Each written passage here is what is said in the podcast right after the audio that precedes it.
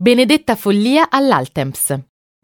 Su piazza Sant'Apollinare, a pochi passi da piazza Navona, in prossimità della riva sinistra del Tevere, si trova Palazzo Altemps, splendida dimora artistica del Cinquecento.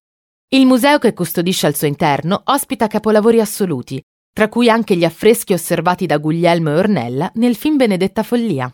La pellicola del 2018, diretta e interpretata da Carlo Verdone e vincitrice di quattro nastri d'argento, in una sequenza utilizza infatti proprio questa location come luogo in cui si svolge l'appuntamento tra il protagonista e una sua possibile pretendente.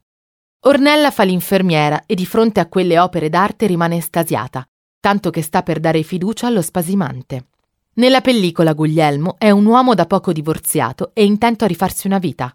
Qualche nuova conoscenza porterà però l'austero protagonista ad approdare a orizzonti più rosei.